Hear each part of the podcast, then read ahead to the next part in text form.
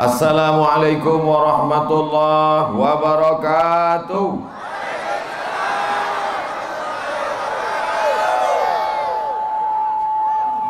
Manusia ini kadang-kadang serba salah. Dikasih panas dia minta hujan. Dikasih hujan dia minta panas. Maka yang paling baik adalah yang pandai bersyukur Maka kita syukuri dengan ucapan Alhamdulillahirrabbilalamin Kita hari ini semuanya berkumpul bukan karena harta, bukan karena kuasa, bukan karena jabatan Tapi karena Rasulullah Sallallahu Alaihi Wasallam. Maka kita bersalawat Kita kirim dari Durai sampai ke kota Al-Madinah Al-Munawwarah. Allahumma salli ala Sayyidina Muhammad wa ala ali Sayyidina Muhammad. Menanam kelapa rapat-rapat Kalau hendak menjebak merpati Sudah lama menjadi ustad Baru tadilah dibonceng bupati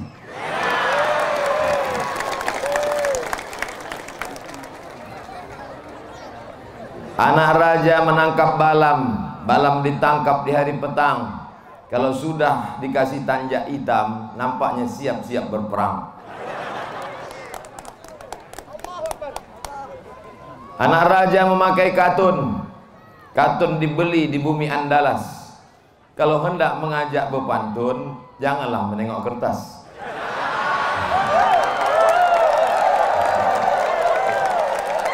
Gurau aja, jangan serius gitu. Apa kabar bapak-bapak, ibu-ibu sehat? Alhamdulillah. Sabar, ceramah saya tak lama-lama, 60 menit.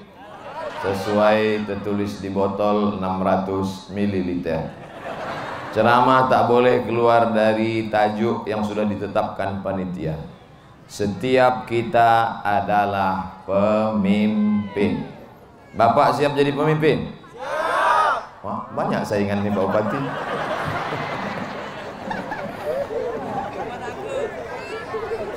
Kullukum ra'in setiap kamu adalah pemimpin Pak. Wa kullukum mas'ulun ar ra'iyati setiap bapak akan dituntut di hadapan Allah tentang rakyat yang ada di bawah kekuasaan bapak. Ini nampaknya hadis untuk bupati untuk camat, bukan, tapi untuk bapak. Bapak akan ditanya kalau sampai ada ibu ini yang tak pakai jilbab panjang, kita tengok satu-satu.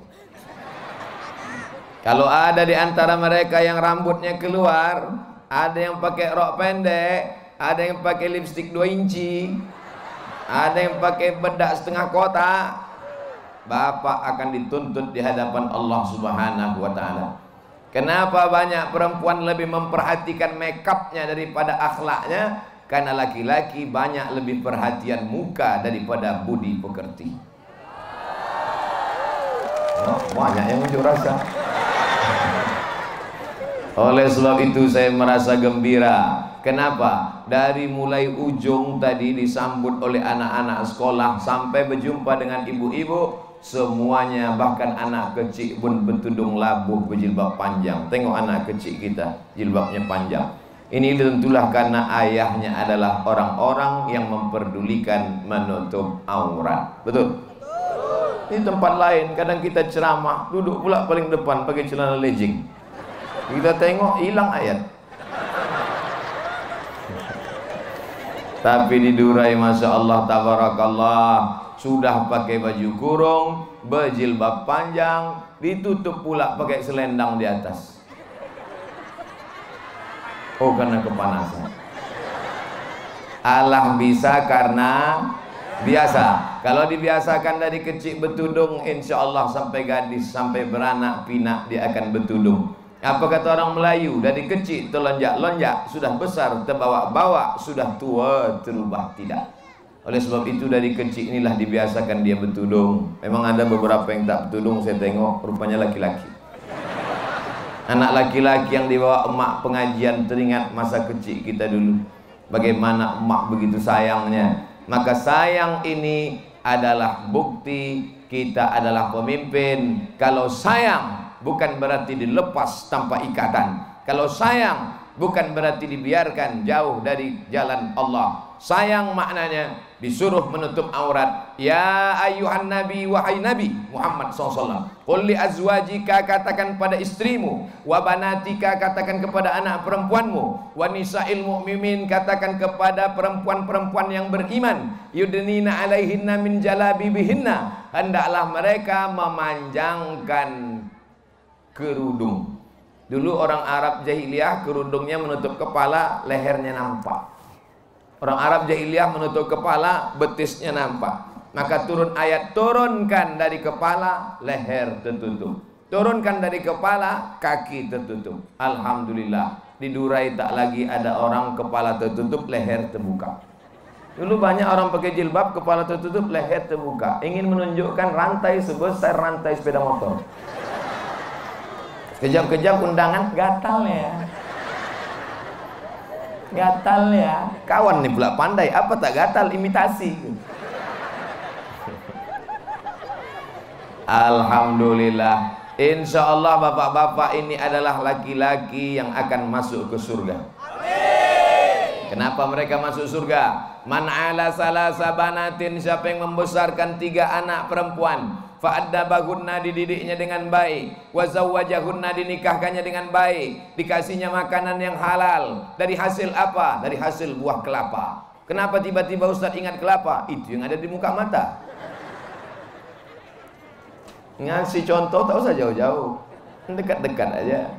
Dari mana hasilnya baik? Karena dia pergi ke laut mencari ikan berkah. Ustaz Somad Dulu awalnya sampan saya ini kecil Pak Ustadz. Cuma muat dua orang. Sekarang banyak Pak. Sebesar Titanic. Berkah rezekinya. Kasih anak makan halal Jangan suapkan hasil curi Hasil bohong Hasil dusta. Datang emak-emak belanja Ditengoknya insang ikan. Oh ikannya baru ya merah. Rupanya darah kambing dioleskan tipu, bohong, dusta. Apa kata Nabi? Man ghasyana falaysa minna. Siapa yang menipu kami bukan golongan kami. Diletakkan duit 100 juta di bank, tiap bulan diambil untungnya. Riba, haram, suapkan ke anak, otak anak hitam gelap gara-gara makan haram. Maka bagaimana caranya supaya bersih? Ambil tabungan, tarik, masukkan ke Bank Riau Kepri Syariah. Dan cuma tepuk tangan, siap tak mengenabung di Bank Riau Kepri Syariah? Awas, yang udah ngatakan siap, jangan ada dusta di antara kita. Kelak semua ini akan dituntut, diminta tanggung jawab di hadapan Allah Subhanahu wa taala. Betapa sejuknya hati menengok anak-anak kecil pakai jilbab, tudung labuh, tudung panjang. Tengok. Angkat anaknya, angkat tangannya. Hai guys. Rupanya dia tak peduli. Masya Allah Bapak-bapak ibu-ibu yang dimuliakan Allah. Ustaz Somad Tolong bacakan doa untuk anak-anak Pak Ustaz Kata bapak-bapak bertanya kepada saya Saya bacakanlah doa. Rabbana hablana min azwajina wa zurriyatina kurrota Ayun. Jadikanlah anak-anak kami sejuk dipandang mata. Tahu Ustaz Somad apa arti makna sejuk dipandang mata? Tak tahu. Tahu Ustaz Somad apa arti makna sejuk mata kita menengok anak kita? Tak tahu Pak saya punya anak Pak Ustadz. Terus kaya Mobilnya mewah Duitnya banyak Rumahnya besar. Datang ke rumah bawa kue yang mahal-mahal Tapi mata saya panas menengok dia. Kenapa? Celananya sempit. Bajunya sempit. Tidak bertudung. Rupanya makna mata sejuk menengok anak-anak Inilah dia. Sejuk mata kita menengok anak kita Pakai jubah, pakai peci, pakai jilbab Pakai rok panjang Tertutup auratnya. Masih kecil kita doakan mudah-mudahan sampai tua, sampai istiqomah dia sampai akhir hayat insyaallah. Anak-anak yang dibawa hari ini pengajian berpanas-panasan 20-30 tahun akan datang mereka pula lah yang akan membawa anak cucu mereka hari ini mereka berumur 10 tahun 30 tahun akan datang umur mereka 40 mereka yang akan jadi pemimpin di Durai akan menjadi pemimpin di Tanjung Balai Karimun akan menjadi pemimpin di Provinsi Kepulauan Riau. Amin. Tanggung jawab siapa nih? Tanggung jawab bapak. Bapak. Dari tadi Ustaz Somad bapak bapak bapak. Bapak dapat harta warisan dua kali lipat. Betul? Bapak dapat harta warisan lebih banyak daripada perempuan. Bukan berarti Islam itu diskriminatif. Kenapa bapak dapat lebih banyak? Bukan karena Allah lebih muliakan laki-laki daripada perempuan, tapi karena tanggung jawab yang sangat besar ada di pundak bapak. Kalau bapak tak siap jadi laki-laki, berubahlah jadi bencong. Banyak sekarang nih laki-laki tak siap jadi laki-laki. Pas ditanya, kau laki-laki apa perempuan? Sebenarnya Eka perempuan. Terjebak di tubuh laki-laki. Ada di Durai macam ini. Kalau ada, tangkap, ikat. Laut dekat kan? Udah campak kan? Saudara yang dimuliakan Allah Subhanahu wa taala. Ini yang pertama yang ingin saya sampaikan. Habis 15 menit. Memang kalau kita kepanasan lama terasa memang. Pertama yang ingin saya sampaikan karena judul ceramahnya setiap kita adalah pemimpin. Yang pertama kali adalah pemimpin laki-laki. Kalau sampai anak gadismu dibonceng orang, Pak. Kalau sampai anak gadismu dibawa laki-laki yang tak mahram, Pak. Apalagi sampai gembung masuk angin, Pak.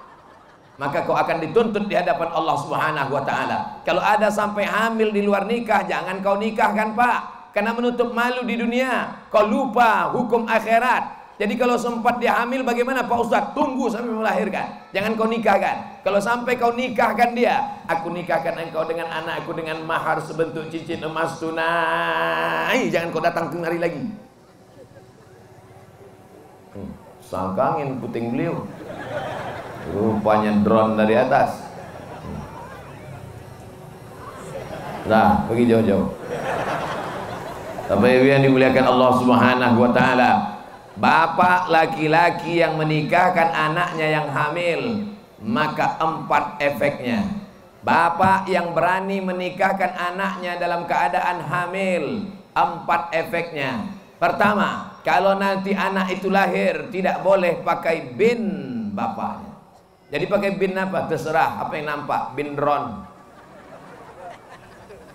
Bapak yang menikahkan anaknya dalam keadaan hamil. Kalau nanti lahir anak itu laki-laki Maka anak yang kedua perempuan, ketiga perempuan, keempat perempuan. Nanti anak-anak itu mau nikah Maka si anak laki-laki yang pertama tak bisa jadi wali. Karena mereka bukan saudara seayah. Saudara seayah yang bisa jadi wali. Sedangkan mereka saudara seemak. Saudara, saudara seibu seemak bisa jadi wali? Tak bisa yang ketiga, kalau bapak meninggal, maka anak-anak ini tak bisa jadi warisan, tak menerima ahli waris, tak menerima warisan, tidak bisa jadi ahli waris. Yang keempat, ditakdirkan Allah lahir anak dari hasil hamil itu anak pertama perempuan. Umur 25 tahun dipinang orang. Ketika mau nikah nanti, maka walinya adalah waliha dibawa darahnya ke Singapura tes DNA Kata dokter di Singapura ini anak kamu karena tes darahnya sama, maka darah tak laku. Tak laku darah. Ini anak saya, itu bukan anak kamu. Apa salah saya? Kau mencoblos sebelum hari H. Bapak bertanggung jawab di hadapan Allah Subhanahu wa taala. Kalau ada yang hamil di luar nikah bukan tanggung jawab polisi, bukan tanggung jawab Satpol PP, bukan tanggung jawab bupati, tapi tanggung jawab orang tua ke mana saja dia selama ini pergi maka dia akan diminta tanggung jawab di hadapan Allah subhanahu wa ta'ala. Yang lalu apa boleh buat tak dapat diulang kembali. Tapi yang akan datang mesti kita jaga. Apakah masyarakat Durai masyarakat yang hadir semua malam siang petang apakah semua yang hadir ini siap menjaga anak-anak kita? Dah dari bunyinya macam-macam mengamuk tapi sebetulnya itu adalah ketulusan hatinya insya Allah amin. Lalu kemudian yang perempuan merasa dia bukan pemimpin. Karena judul pengajiannya setiap kita adalah pemimpin. Kira-kira perempuan ini pemimpin apa tidak? Banyak pula yang mengaku. Perempuan adalah pemimpin. Karena ketika bapak pergi mencari ikan bapak pergi memanen sawit bapak pergi mengambil kelapa yang tinggal di rumah adalah ibu. Maka ibu bertanggung jawab di rumah itu. Kalau sampai anak-anak ibu dibiarkan maka bapak ibu menanggung dosa. Bapak pemimpin tertinggi ibu pemimpin kedua. Hari ini ibu yang membawa anak-anaknya. Bersyukurlah bu. Karena anak-anak ibu ini nanti akan mendoakan ibu di tengah malam. Rabbil firli wali walidayya warhamhuma kama rabbayani. Ajar anak ibu baca Quran Habis maghrib ke Isya Matikan TV Matikan handphone Matikan gadget. Stop semuanya. 45 menit mengaji. Guru mengaji saya yang pertama bukan ustadz yang menunjukkan saya alif di atas alif di bawah i alif depan u bukan ustadz bukan ulama. Guru mengaji saya adalah emak kandung saya maka di mana pun saya ceramah hari ini pahalanya mengalir ke makam almarhumah emak saya. Ibu kalau mau anaknya sampai mati sampai tua mengalir pahala ke makam ibu lapang kubur ibu terang kubur ibu mulai malam ini malam Jumat start hari Kamis malam Jumat ini habis maghrib nanti ibu mengajar anak-anak mengaji. Siap?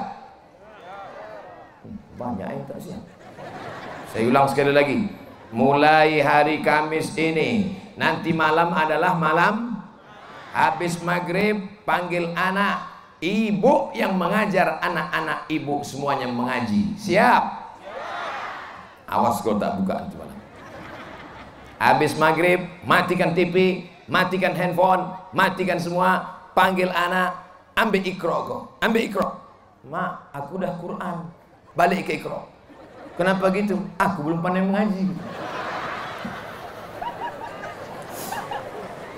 Dulu, dulu kami mengaji pakai namanya Qaidah Baghdadiyah. Alif di atas alif di bawah, i alif depan u, a, i, u. Alif dua di an, alif dua di bawah, in, alif dua depan on, an, in, on. Yang ketawa berarti udah tua.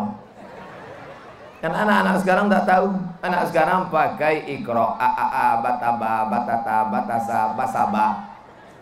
Corona, kolako, kazaba. Corona, virus corona. Kolako tercipta, kazaba karena banyak dusta. Ada itu dalam ikro. Pandai pula penyusun ikro itu. Tahu dia virus corona. Bapak Ibu sehat? Masih semangat? Sabar-sabar ya Pak. Sabar-sabar ya Bu. Kita doakan Durai di masa akan datang tendanya lebih besar lagi. Ibu akan diminta tanggung jawab. Kalau ibu masih merepet, ibu masih membebel, ibu masih bertanya kepada anak kau pergi sama siapa, pulang jam berapa, mana kunci motor, mana duit yang kukasih, macam mesin pempong rusak. Insya Allah anak-anak masih selamat. Tapi kalau ibu sudah malas merepet, udah diam aja. Ma, aku pergi pacaran ya, pergilah. Aku balik subuh, mak, tak apa-apa. Aku hamil dua bulan, mak, udah takdir. Kiamat sudah dekat. Kiamat sudah dekat. Ibu, siap-siapkan balik dari sini latihan merepet. Makan cabai rawit agak dua kilo. Insya Allah atas merepet, bawah merepet.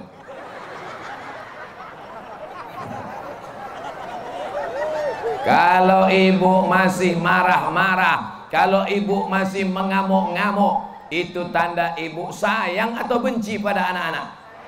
Masih sayang. Kenapa rokok pendek? Mana rok panjang? Kenapa pakai celana jen? Kenapa pakai celana hantu? Kenapa pakai baju setan? Mana jilbab yang kubelikan? Berapa banyak bapak-bapak yang jahat, yang nakal, yang perampok, yang garong berubah menjadi baik karena ibu yang baik. Betul apa tidak, Bu? Saya berjumpa bapak-bapak. Saya Pak Ustaz nggak suka pengajian. Gimana ceritanya bapak? Nggak suka pengajian. Benci saya sama Ustaz-Ustaz. Nggak suka saya pengajian. Gimana ceritanya bapak berubah? Istri saya selalu ikut pengajian Pak Ustaz. Setiap saya tanya, Mama mau ke mana? Pengajian. Apa kira pengajian? Lama-lama saya lama-lama saya heran. Akhirnya dia lama pulang nelpon minta jemput. Jemput ya Pak. Pulang aja sendiri. Nanti kalau dilarikan super taksi, Akhirnya saya jemput Pak Ustadz Pertama-pertama saya dengar dari luar masjid Lama-lama saya masuk ke masjid Lama-lama saya duduk dalam masjid Lama-lama saya duduk di tengah Lama-lama saya duduk di depan. Akhirnya sekarang saya ikut pengajian tak berhenti Gara-gara istri yang baik Hatinya, doanya. Ibu sabar-sabar. Mana tahu laki ibu di rumah mirip-mirip macam Fir'aun? Sabar. Doakan dia baik-baik Doa silahul mu'min. Doa senjata orang beriman. Ibu-ibu yang datang pengajian ini pasti suaminya baik-baik. Betul? Kalau tak baik mana mungkin diizinkannya ibu pengajian? ayah, aku pergi pengajian ya. Jangan. Masak cendol. Aku pergi pengajian ya. Jangan. Duduk di rumah. Tapi bapak izinkan hari ini bu pengajian. Aku pergi pengajian ya. Pergilah. Abang tak ikut. Aku main gaple dulu sebentar. Kita doakan dia mati husnul khatimah. Balik dari sini ibu katakan sama dia, "Bang, apa cerita Ustaz itu tadi?" Ada ceritanya, Bang. Apa cerita dia? Katanya gini, Bang. Dulu ada seorang pemain gaple. Hah, aku disindirnya itu bukan Abang. Jadi gimana cerita orang pemain gaple itu?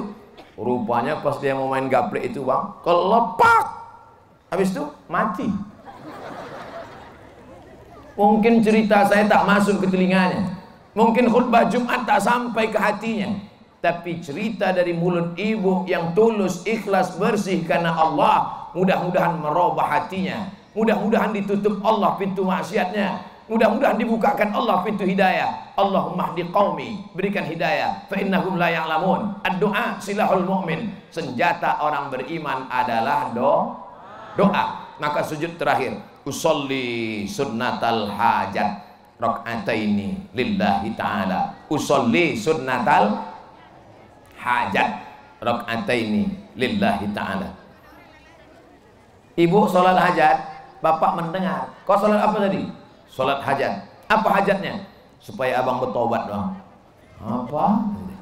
Terbuka biji matanya. Marah dia, tersinggung dia. Tapi dalam hati kecilnya, Ya muqallibal qulub, wahai engkau yang membolak-balikkan hati, sabbit qalbi ala dinik, kokohkan hati suami ibu-ibu ini dalam agama Allah Subhanahu wa taala. Amin. Bapaknya sudah baik, ibunya sudah baik, insya Allah bapaknya baik, ibunya baik, anak-anaknya pun akan baik. Yang mabuk-mabuk sedikit sehat insya Allah. Kalau ada di antara anak bapak ibu yang sudah mulai kena-kena sabu-sabu, jangan malu, jangan takut, lapor ke mana? Badan Narkotika Nasional. Nomornya Pak Ustadz, nanti saya kasih. Ditangkaplah dia Pak Ustadz. Mau pilih mana?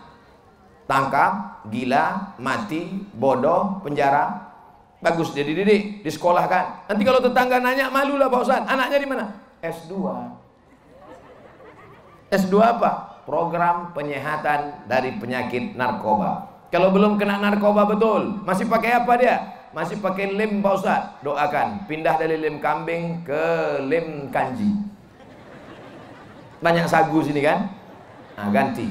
Ambil lem dia. Kalau usah pakai lem kambing lagi. Pakai lem sagu. Ongol-ongol. Saudara yang dimuliakan Allah Subhanahu wa taala, setiap bapak adalah pemimpin, bapak akan dituntut di hadapan Allah. Setiap ibu adalah pemimpin. Dan ibu akan dituntut di hadapan Allah Subhanahu wa taala. Ustaz Somad ini judulnya setiap kita adalah pemimpin. Yang berani diceramahinya kami bapak-bapak. Yang berani diceramahinya kami ibu-ibu. Kalau memang Ustaz berani ceramah ceramahilah yang pemimpin di atas-atas ini. Oke kalau gitu naik kita ke atas. Lembaga adat Melayu.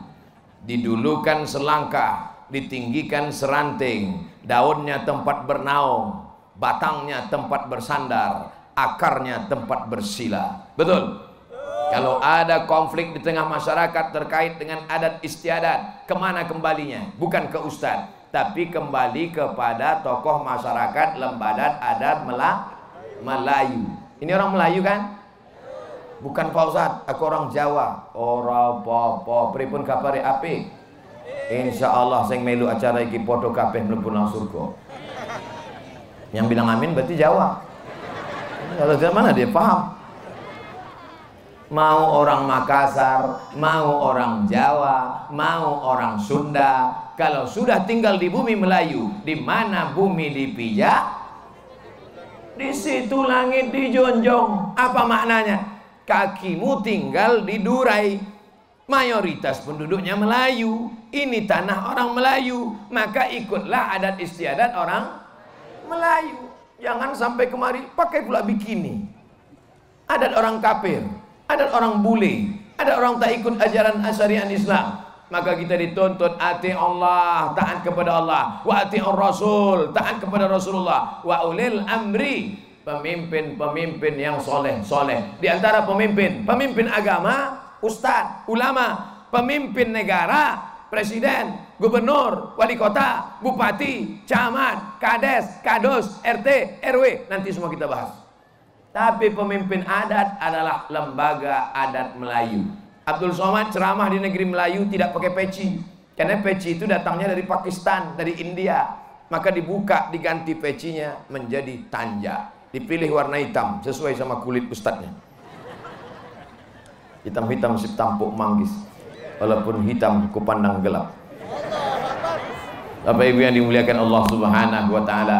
Alhamdulillah. Apa ciri orang Melayu? Anak Melayu laki-laki diajarkan bersilat. Maka bukalah silat. Dipimpin oleh lembaga adat Melayu. Buka padepokan silat. Supaya apa? Supaya energi-energi di badannya itu keluar dalam bentuk silat. Dia tidak ikut karate dari Jepang. Dia tidak ikut taekwondo dari luar. Bukan berarti salah ikut taekwondo ikut karate. Tak salah. Tapi kita orang Melayu punya olahraga tradisional silat adakah olahraga silat di Durai teruskan Melayu ini kalau tidak dilatih silat nanti disepelekan orang, diremehkan orang. Apa itu orang Melayu? Pandai apa dia? Yang macam-macam. Bersilat dia hebat. Betul? Kalau sudah dibukanya silat, payah menutupnya. Kenapa? Tak tahu dia jurus terakhir. Dulu saya kalau datang ke negeri-negeri Melayu disambut dengan silat. Sebelum Ustadz masuk, bersilat dulu. Dulu anak-anak Melayu kalau mau minang anak gadis, apa bisa dia masuk ke laman anak gadis itu kalau tak pandai bersilat? Mana bisa sebelum masuk ke laman kami bersilat dulu. Begitu dulu. Sekarang tak ada main silat-silat. Diam-diam diam-diam hamil.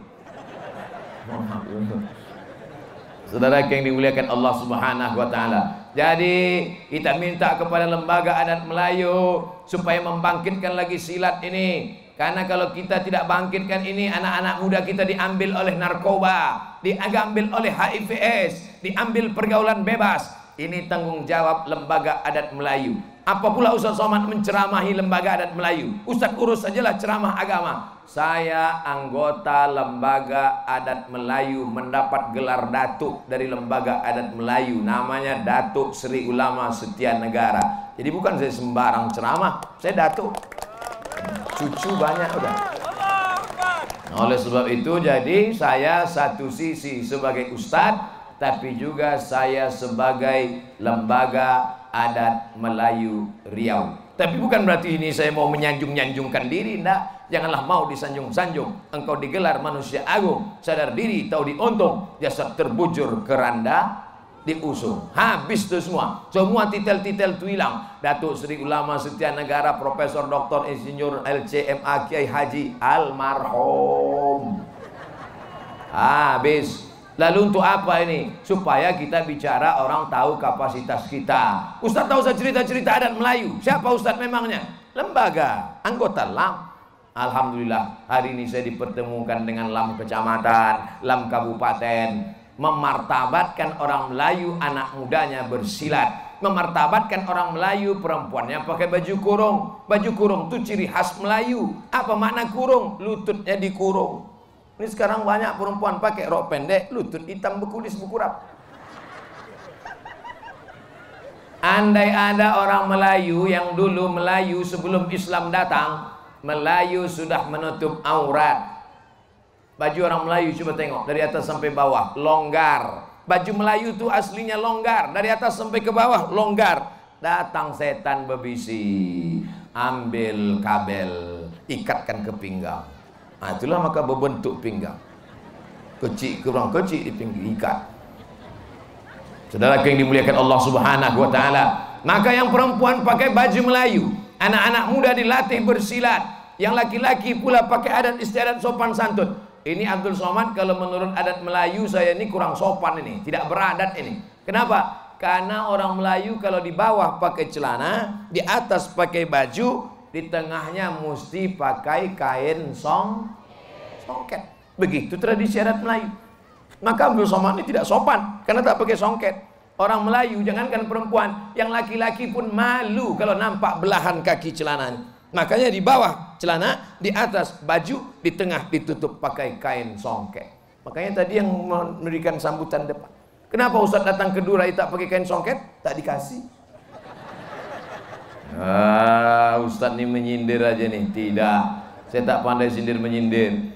Saya kebetulan bukan datang dari rumah. Kami pindah-pindah dari mulai tadi malam di Lingga, lalu kemudian ke Batam, sekarang pula sampai di Durai, nanti pula akan ke Karimun. Ini semua adalah saya sekedar bercerita, jangankan perempuan, yang laki-laki pun tetap ada sopan santun adat istiadat budi bahasa. Melayu adalah Islam. Melayu tanpa Islam hilang menya tinggal layunya apa itu layu? Empat. Lemah lesu letoy loyo lunglai Islam ini harus bangkit dengan akhlakul karimah yang anak muda silat yang perempuan baju kurung yang laki-laki sopan santun tata kerama Masalah pantun bepantun silakan bagus. Dulu orang kalau mau minang-meminang pakai pantun. Ustaz Somad, nasihat pernikahan anak saya, insya Allah saya datang.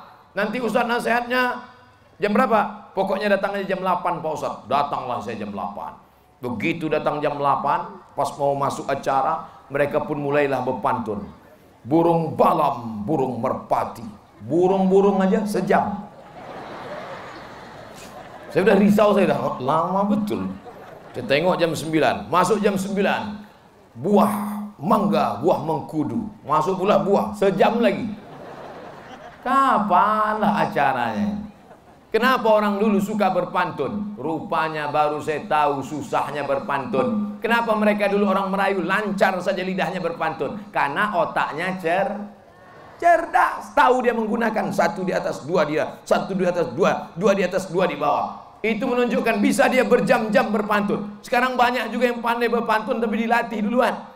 Mestinya berpantun itu lepas tata krama, sopan santun, akhlak, pakaian, Melayu adalah budaya. Melayu adalah hasil cipta karya karsa manusia Yang mesti kita teruskan. Bersyukur kita kepada Allah. Sampai hari ini di bumi Melayu Kepulauan Riau Masih ada lembaga adat Melayu tingkat provinsi Tingkat kabupaten Bahkan sampai tingkat kecamatan. Ini kita support terus dukung. Insya Allah Kalau sudah Islam terjaga Melayu terjaga Melayu terjaga Islam terjaga. Insya Allah. Takbir Laki-laki pemimpin sudah, perempuan pemimpin sudah, lembaga adat Melayu pemimpin sudah. Naik yang keempat. Siapa itu? Alim ulama, ustad-ustad, guru mengaji yang ada di masjid Surau Langgar Musola. Ini ustad bukan sekedar imam masjid. Ustad bukan sekedar memandikan jenazah. Ustad bukan sekedar memanggil orang azan sholat. Tapi ustad melaksanakan amar ma'ruf nahi mung sekarang banyak orang kalau diajak buat baik, ayo kita sholat, dia tak marah. Ayo kita puasa sunat Senin Kamis, dia tak marah. Ayo kita laksanakan haji ke Makkah, dia tak marah. Tapi kalau sudah dilarang main judi, dilarang buat zina, dilarang pakai riba, dilarang rentenir menganakkan duit, di situlah dia mau marah mengamuk. Kenapa? Karena yang disenggol adalah priuk belanganya. Yang saya cakapkan ini betul apa salah? Bilang betul. Kalau bilang salah balik saya terus. Orang kalau diajak sholat dia tak marah.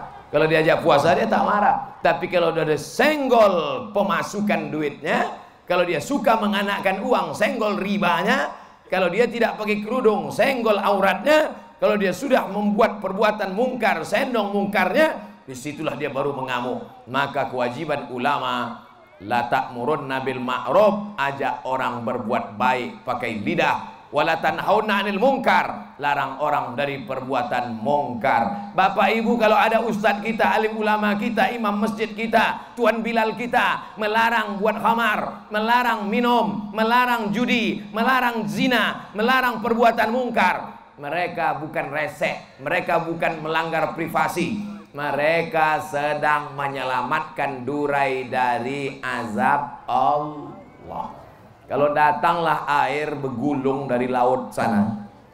Datang air nauzubillah bergulung dari laut sana naik ke Durai. Kira-kira air itu bisa tak dibedakan yang mana rumah orang baik sama mana rumah orang tak baik? Bisa. Air itu kalau bergulung dari dari dari dari laut sana naik ke darat ini namanya tsunami. Itu yang perempuan. Kalau laki-laki Sumanto. Mohon maaf Pak Sumanto yang tersinggung. Datang dia bergulung naik ke atas, disapunya semua rata dunia ini. Apa dipilihnya rumah? Pas dia mau menggulung rumah ditanyanya dulu. Ah, ini rumah orang baik apa tak baik? Nah, baik, ah, aku lewat dulu ya. Gitu. Mana ada? Wattaqu fitnatan la tusibanna allazina zalamu minkum khassah. Takutlah kamu kalau azab Allah itu datang, maka dia tidak menimpa yang zolim-zolim saja. Yang baik kena, yang tak baik kena. Yang solat kena, yang tak solat kena. Yang main gapri, main judi, berzina kena. Orang baik pun semuanya kena. Rata mereka dengan tanah. Maka kalau ada alim ulama, imam masjid, bilal, ustadz, berbuat amar ma'ruf nahi mungkar, sesungguhnya dia sedang sayang apa benci? Sayang dia. Dia tidak ingin durai ini terjadi gempa, bencana, musibah. Saya kalau sudah naik pesawat menengok pulau di bawah, pulau dikelilingi laut. Ya Allah, ngerinya. Ternyata satu goncang saja tenggelam. Berapa sudah pulau yang hilang di atas dunia ini? Mudah-mudahan Allah tetap menjaga kepulauan Riau insya Allah. Dengan apa kita jaga kepulauan Riau ini? Dengan banyak-banyak beribadah. Wa ma kana Allahu liyu'adzibahum Allah tidak akan menurunkan azab wa anta fihim kalau Muhammad ada di situ azab tidak akan turun tidak akan pernah turun azab di Madinah tidak akan pernah ada dajjal di Madinah. Tidak akan pernah ada gempa di Madinah. Tidak akan pernah ada kerusakan di Madinah. Kenapa? Karena ada Muhammad sallallahu alaihi wasallam. Janji Allah dalam Al-Qur'an wa maka Allahu mu'adzibahum wa anta fihim. Allah tidak akan mengazab kalau ada Muhammad. Di Dura ini ada Muhammad.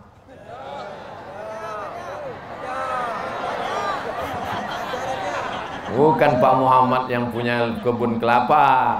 Yang saya maksud Muhammad ini Muhammad sallallahu alaihi wasallam. Jadi Pak Ustadz bisa saja azab datang ke Durai, bisa. Bisa saja gempa bumi di Durai, bisa. Bisa tenggelam pulau ini Pak Ustadz, bisa. Tapi ada satu harapan lagi. Wa ma kana Allahu mu'adzibahum wa hum yastaghfirun. Allah tidak akan menurunkan azab selama orang itu masih mau beristighfar. أستغفر الله رب البرايا. أستغفر الله من الخطايا. Banyak-banyak beristighfar. Paling pendek istighfar, astagfirullahalazim. Agak panjang, astagfirullahalazim alladzi la ilaha qayyum wa atubu ilaih. Yang lebih panjang, Allahumma anta rabbi la ilaha illa anta khalaqtani wa ana 'abduka wa ana 'ala ahdika wa andika masata'tu a'udzu bika min syarri ma sana'tu. Abu laka bi ni'matika 'alayya wa abu bi dhanbi faghfir li fa innahu la yaghfiru dzunuba illa anta. Saya tak hafal Pak Ustaz, gerak-gerakkan aja mulut. Hafal lah, tulis. Ustaz ceramah cepat kali mana bisa kami tulis? Sekarang mudah ceramah Ustaz tak perlu ditulis. Tinggal ambil HP tulis. www.google.com tulis Sayyidul Istighfar. Tulis Sayyidul Istighfar. Langsung nampak. Allahumma anta rabbi la anta khalaqtani wa ana abduka wa ana ala ahlika wa andika masatu wa amika min sanatu abu tak. Dah pergi ke warnet. Print. Cetak letakkan dekat kompor? Sambil masak sarapan pagi Allah anta rabbi anta khalaqtani wa ana abduka wa ana nanti siang masak siang Allah anta rabbi anta khalaqtani wa ana masak sore nanti tengok lagi Allah anta rabbi. Satu hari tiga kali sebulan berapa kali?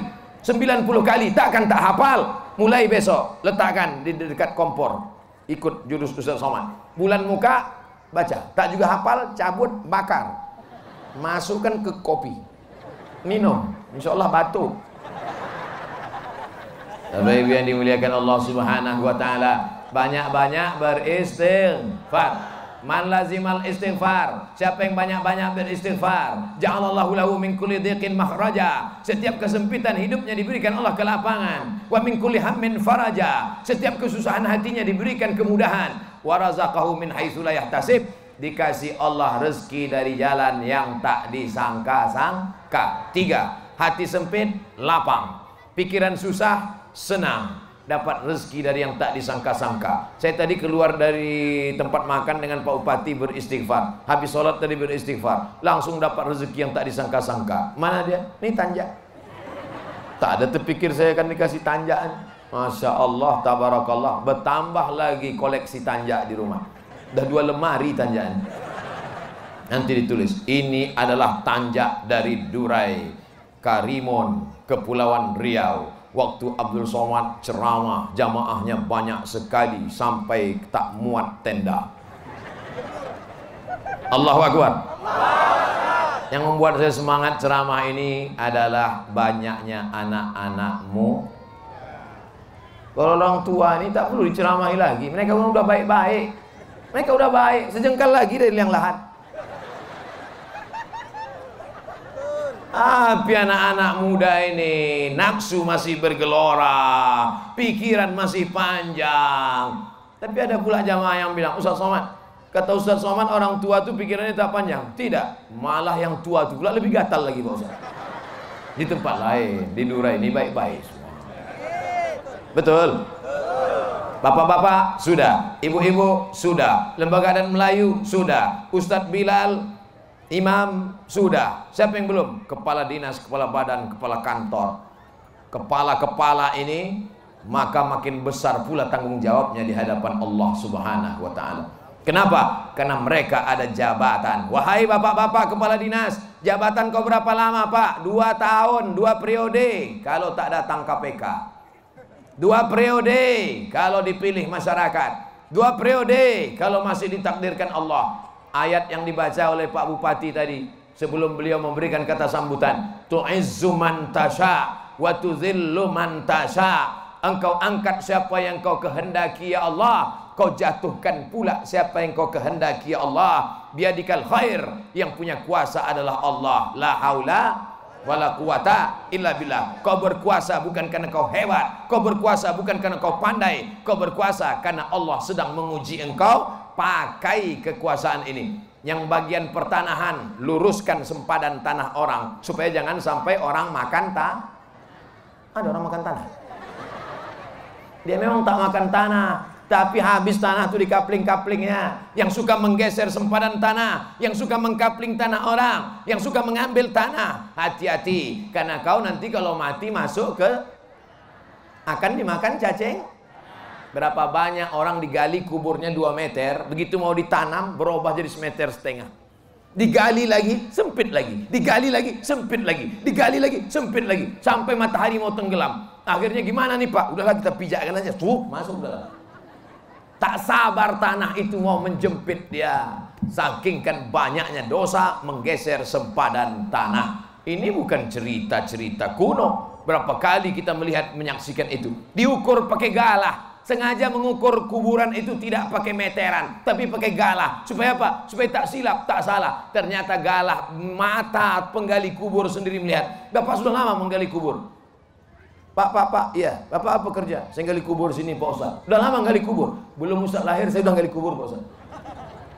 Apa pengalaman Bapak selama menggali kubur? Banyaklah orang yang saya gali nih, Pak Ustaz ukurannya sudah tepat 175 tapi begitu mau dimasukkan tiba-tiba merapat tanah itu Pak Ustaz. Tak sabar tanah itu. Apa kata tanah itu? Cepat cepat cepat. Cacing-cacing pun di bawah kala jengking di bawah ular-ular. Maka siapa yang masih suka memain-mainkan tanah sempadan tanah mengambil tanah buatlah suka hati. Buat buat buat. Ular sawah sudah siap di bawah. Kau akan mati menghadap Allah Subhanahu wa taala. Semuanya akan pulang. Anak tersayang, tetangga yang baik-baik, kawan-kawan semua. Ada mereka yang mau masuk agak semalam? Ada? Tak ada. Istri, ibu sayang sama bapak kan? Tidak pula katanya, Pak. Ibu yang sayang sama bapak, ketika bapak meninggal dunia masuk ke liang lahat, menangis ibu di tepi kubur. Abang! Banyaklah kawan-kawan ibu menahan. Sabar ya bu, sabar. Saya kalau pas sedang pemakaman jenazah, ada ibu-ibu menangis gitu. Abang, saya biarkan aja. Saya mau nunggu. Betul tadi mau masuk. Rupanya tidak, acting aja. Nah, nah, ada. Apa kata dia? Sehidup semati. Apa maksud sehidup semati? Sama-sama hidup. Waktu mati, aku hidup, kau mati. Bekalilah diri dengan amal so Amal soleh, bukan amal somat. Amal soleh Bapak Ibu yang dimuliakan Allah Subhanahu wa taala. Laki-laki sudah, pemimpin sudah, laki-laki sudah, perempuan sudah, lembaga adat Melayu sudah, alim ulama sudah, bapak-bapak kepala dinas sudah. bapak-bapak DPRD wakil rakyat. Bisa menjadi anggota DPR siapa yang milih? Ibu milih kemarin kenapa? Diam. Kalau ditanya dekat, Bu, kenapa Ibu pilih Bapak itu kemarin? Subhanallah Pak Ustaz, tiga jilbab udah dikasihnya. Ketika diambil kertas, dicoblos dengan paku. Saat itu ibu bapak sedang bersaksi di hadapan Allah. Demi Allah, di hadapan Allah, di hadapan malaikat. Aku memilih orang ini menjadi wakilku di parlemen DPRD Kabupaten Kota Provinsi karena orang ini layak untuk memperjuangkan nilai-nilai agama di parlemen. Betul? Betul. Apa yang betul? Bukan asal-asal sembarangan itu. Dikasihnya duit Pak Ustadz, ambil duitnya, jangan coblos orangnya. Betul. Kenapa saya pilih dia? Kenapa Bapak pilih dia menjadi anggota dewan? Karena dialah yang memperjuangkan semua penggali kubur dikasih duit 300 ribu sebulan. Baik apa tak baik? Bukan duit dia itu. Duit mana itu? Duit negara. Kebetulan dia yang sedang pakai sendok centongnya. Maka diambilnya duit negara. Dikasihnya ke penggali kubur. Diambilnya duit negara. Diberikannya kepada guru MDA. Diambilnya duit negara. Diberikannya ke pondok pesantren. Baik apa tak baik? Tapi kalau payung hukumnya tak ada, asal ambil saja, diambilnya duit negara. Bagi fakir miskin, ambil duit negara. Temuan, tangkap KPK. Siapa yang mau menolong? Mau Bapak Ibu nolong? Paling-paling bacakan Al-Fatihah dari jauh. Saudara yang dimuliakan Allah Subhanahu wa taala, tetap juga harus ikut aturan payung hukum. Siapa yang membuat payung hukumnya? DPR. DPR siapa yang milih? Masyarakat. Setelah duduk siapa yang diperjuangkannya? Masyarakat. Maka kita doakan mereka supaya adil dan amanah insya Allah. Amin.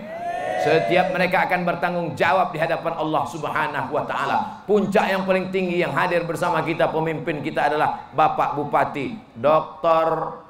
Aunur Rafiq MSI. Saya cuma doktor aja. Itu pun baru dapat bulan yang lalu. Beliau ujungnya ada MSI. Tahu Bapak Ibu arti MSI itu? Tak tahu? Master segala ilmu.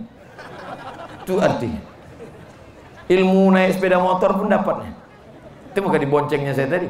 Nampaknya pulang dari sini naik naik speed dia juga yang bawa nampaknya. Artinya apa? Saya terus terang kadang duduk sama pejabat-pejabat ini tidak nyaman karena mereka jaim, jaga image. Kata-katanya diatur satu-satu. Senyumnya pun diatur. Iya, banyak saya duduk sama pejabat tuh risih saya. Duduk tak nyaman kita. Semuanya diatur, cakap diatur, kepala nganggu-anggu, tak apa dianggu kan? Tapi saksikanlah wahai para hamba Allah, Selama saya kenal dengan Bapak Dr. Aunur Rafiq MSI, suasana cair, semuanya lancar. Saya tidak merasa beliau bupati, saya merasa seperti dekat dengan sahabat saja. Oleh sebab itu maka mudah-mudahan persahabatan kami, kedekatan ini bukan karena jabatan, karena saya bukan pejabat kabupaten, bukan karena harta, karena saya tidak bicara tentang masalah duit, bukan karena kuasa, karena saya tidak ingin mau jadi apa, kecuali saya ngomong gini, Allah paling-paling dia mau jadi kepala kantor urusan agama.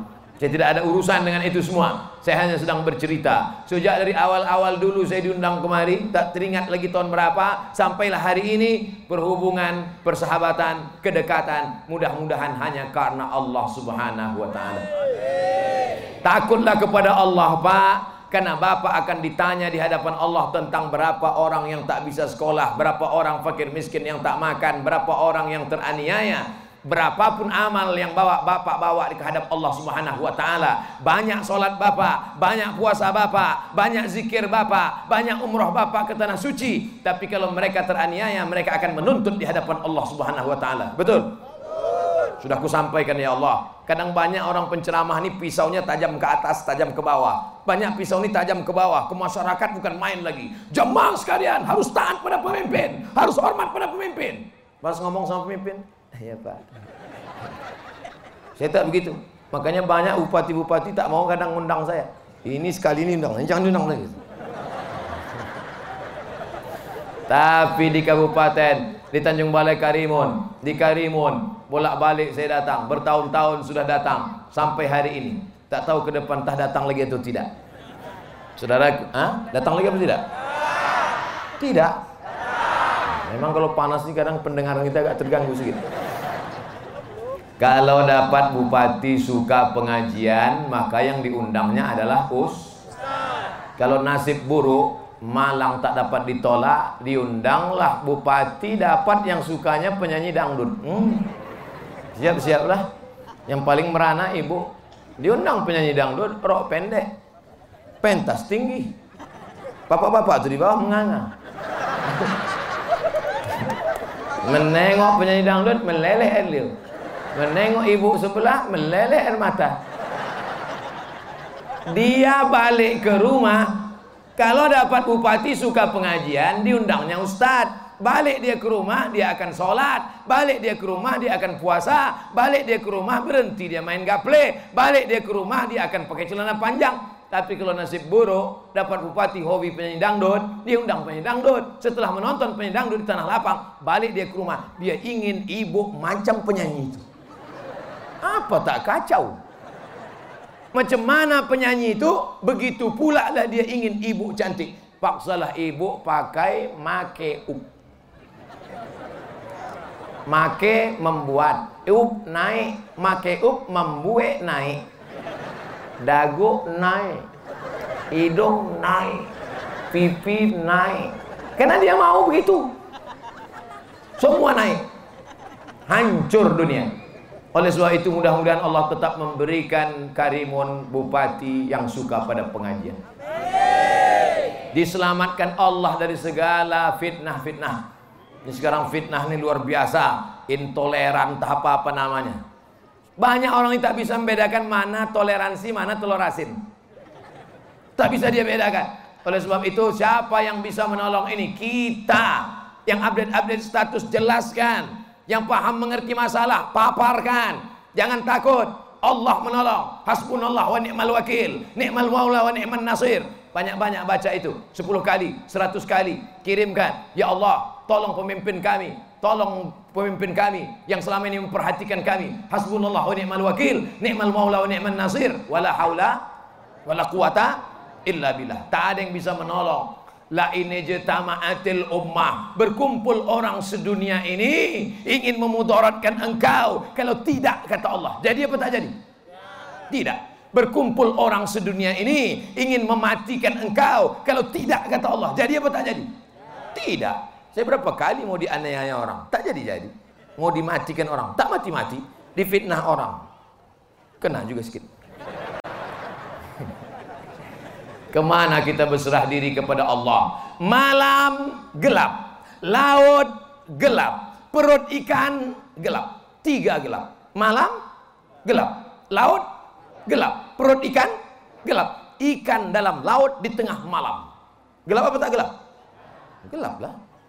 Tiga kali gelap. Siapa yang sedang saya ceritakan ini? Nabi Yunus. Hati-hati bu kalau nama laki Pak Yunus. Itulah ikan. Dalam perut ikan, di dalam laut, tengah malam, gelap di dalam gelap. Apa doa dia di dalam perut ikan itu? La ilaha illa anta subhanaka inni kuntu. Saya ketika difitnah-fitnah orang, diejek-ejek orang, dicaci maki orang, tak ada tempat mengadu. Mengadu ke kawan. Kawan pun susah juga. Mengadu kita ke kawan. Aku susah ini. Kenapa? Bisulku dikening. Kata dia, aku semua badanku kena bisul. Mengadulah kepada ibu jangan mengadu ke Facebook. Ini banyak ibu-ibu ini mengadu ke Facebook. Susah betul hari ini. Ah di komen kawan, mampus, mampus, mampus, mampus, mampus. jangan mengadu ke Facebook. Jangan mengadu ke Instagram, jangan mengadu ke WhatsApp, jangan mengadu ke manusia, mengadulah kepada Allah. Usolli sunnatal hajat, rakaat ini lillahi taala. Sujud terakhir minta kepada Allah. Apa kata kita di sujud terakhir? La ilaha illa anta subhanaka inni kuntu minaz zalimin. Sebagaimana dulu Nabi Yunus ditelan ikan dalam gerapnya perut ikan, dalam gelapnya laut, dalam gelapnya dunia diselamatkan Allah karena kudrat dan iradat Allah innama amruhu iza arada syai'an ayakula lahu kun ada saja cara Allah membela kita dulu yang ngejek-ngejek saya yang membuli-buli saya yang memburuk-burukkan saya yang memijak-mijak saya. Tiba-tiba tanggal 24 Desember dibacakan di Sudan. Dengan ini Abdul Somad dan dapat predikat S3 doktor dengan nilai terbaik cum laude. Bukan tanggung-tanggung. Universitas Internasional. Desember naik Januari datang pula dengan ini Rektor Universitas Islam Sultan Sarif Ali Brunei Darussalam mengangkat Abdul Somad sebagai visiting professor di Brunei Darussalam melambung semua yang ngejek-ngejek saya itu kumat saya gantung mati tak pernah saya mencoba meminta-minta mengemis-ngemis datanglah ngemis-ngemis tolong angkat saya jadi dosen tolong angkat saya jadi profesor tidak mengadu kepada dia yang menciptakan manusia, mengadu kepada dia yang menciptakan siang dan malam, mengadu kepada dia Allah Subhanahu wa taala. Tapi tetap ada usaha. Usaha. pula besok bapak semuanya tidur. Datang ibu menjaga, "Bang, bang, cari ikan, Bang. Serahkan sama Allah." Mana tahu, mana tahu besok ada bapak ini yang salah kaji, salah dengar saking kepanasan, bisa tiba-tiba besok pas ibu bangunkan, bang, bang, bang, pergi ke laut cari udang, cari ikan, bang, serahkan sama Allah. Ibu diam aja, ibu jangan ceramah pula, diam aja. Nanti pas jam-jam jam 12 dia bangun pasti cari nasi kan? Nah, pas cari nasi ditanya, mana nasi? Ibu balas, serahkan sama Allah. Gitu. Orang yang berakal-akal tuh pakai pula akal. Orang yang pakai-pakai otak tuh kasih otak. Jangan orang pakai otak kita kasih otak-otak. Masya Allah Saya mulai tadi jam 2 Sekarang sudah jam 3 lewat 10 Rupanya 70 menit kita sudah bersama. Tak terasa Ini sudah keluar dari kode etik. Padahal biasanya saya ceramah 60 menit Sesuai tulis di botol 600 ml Ustadz iyalah tak terasa 70 menit Pakai atap, sejuk Kami yang kepanasan nih panas-panas demam udah Insya Allah semua tetes 10 keringat dibalas Allah kebaikan-kebaikan bisa ditangkap ceramah saya ini kan? Bisa diambil kesimpulan yang dibawa pulang kan? Yang tak bisa mengingatnya, yang tak bisa menghafalnya, yang tak bisa membawanya, jangan takut karena sudah direkam. Tinggal buka saja channel Ustadz Abdul Somad Official. Jangan lupa subscribe, like, and share. Laki-laki calon pemimpin, ingat Ibu-ibu juga pemimpin, ingat. Lembaga adat Melayu pemimpin, ingat. Alim ulama adalah pemimpin, ingat. Kepala dinas, kepala kantor, kepala badan pemimpin, ingat. DPRD pemimpin, ingat. Bapak Bupati pemimpin, ingat. Siapa lagi yang belum kenal? Ustadz berani ngomong mereka-mereka yang tak ada pistolnya. Polisi sama tentara juga pemimpin. Polisi, setiap peluru pistolmu itu akan diminta tanggung jawab di hadapan Allah. Jangankan pistol besi, pistol air aja ditanya. Semua akan diminta tanggung jawab di hadapan Allah Subhanahu wa taala. Tentara, polisi, punya jabatan, punya kekuasaan. Sebelum pensiun, setiap garak, langkah semua akan ditanya, semua akan dituntut.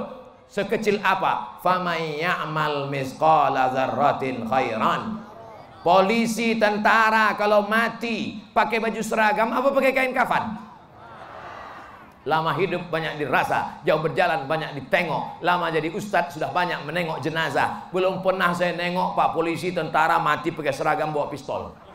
Ditanya malaikat mungkar nakir, marop buka. Huh. Mana ada? Tetap kain kapan. Kalau ditanya sama malaikat mungkar nakir, marab buka. Bisa rupanya kita jawab, aku pensiunan. Mana mau tahu dia? Tetap juga ditanya. Maka kita siapkan amal. Jadi polisi beramallah. Jadi tentara beramallah. Kira-kira siapa yang paling banyak amalnya? Polisi, tentara, apa ustad? Bingung jamaah menjawab. Mau dijawab ustad, nanti pak polisi takut menilang.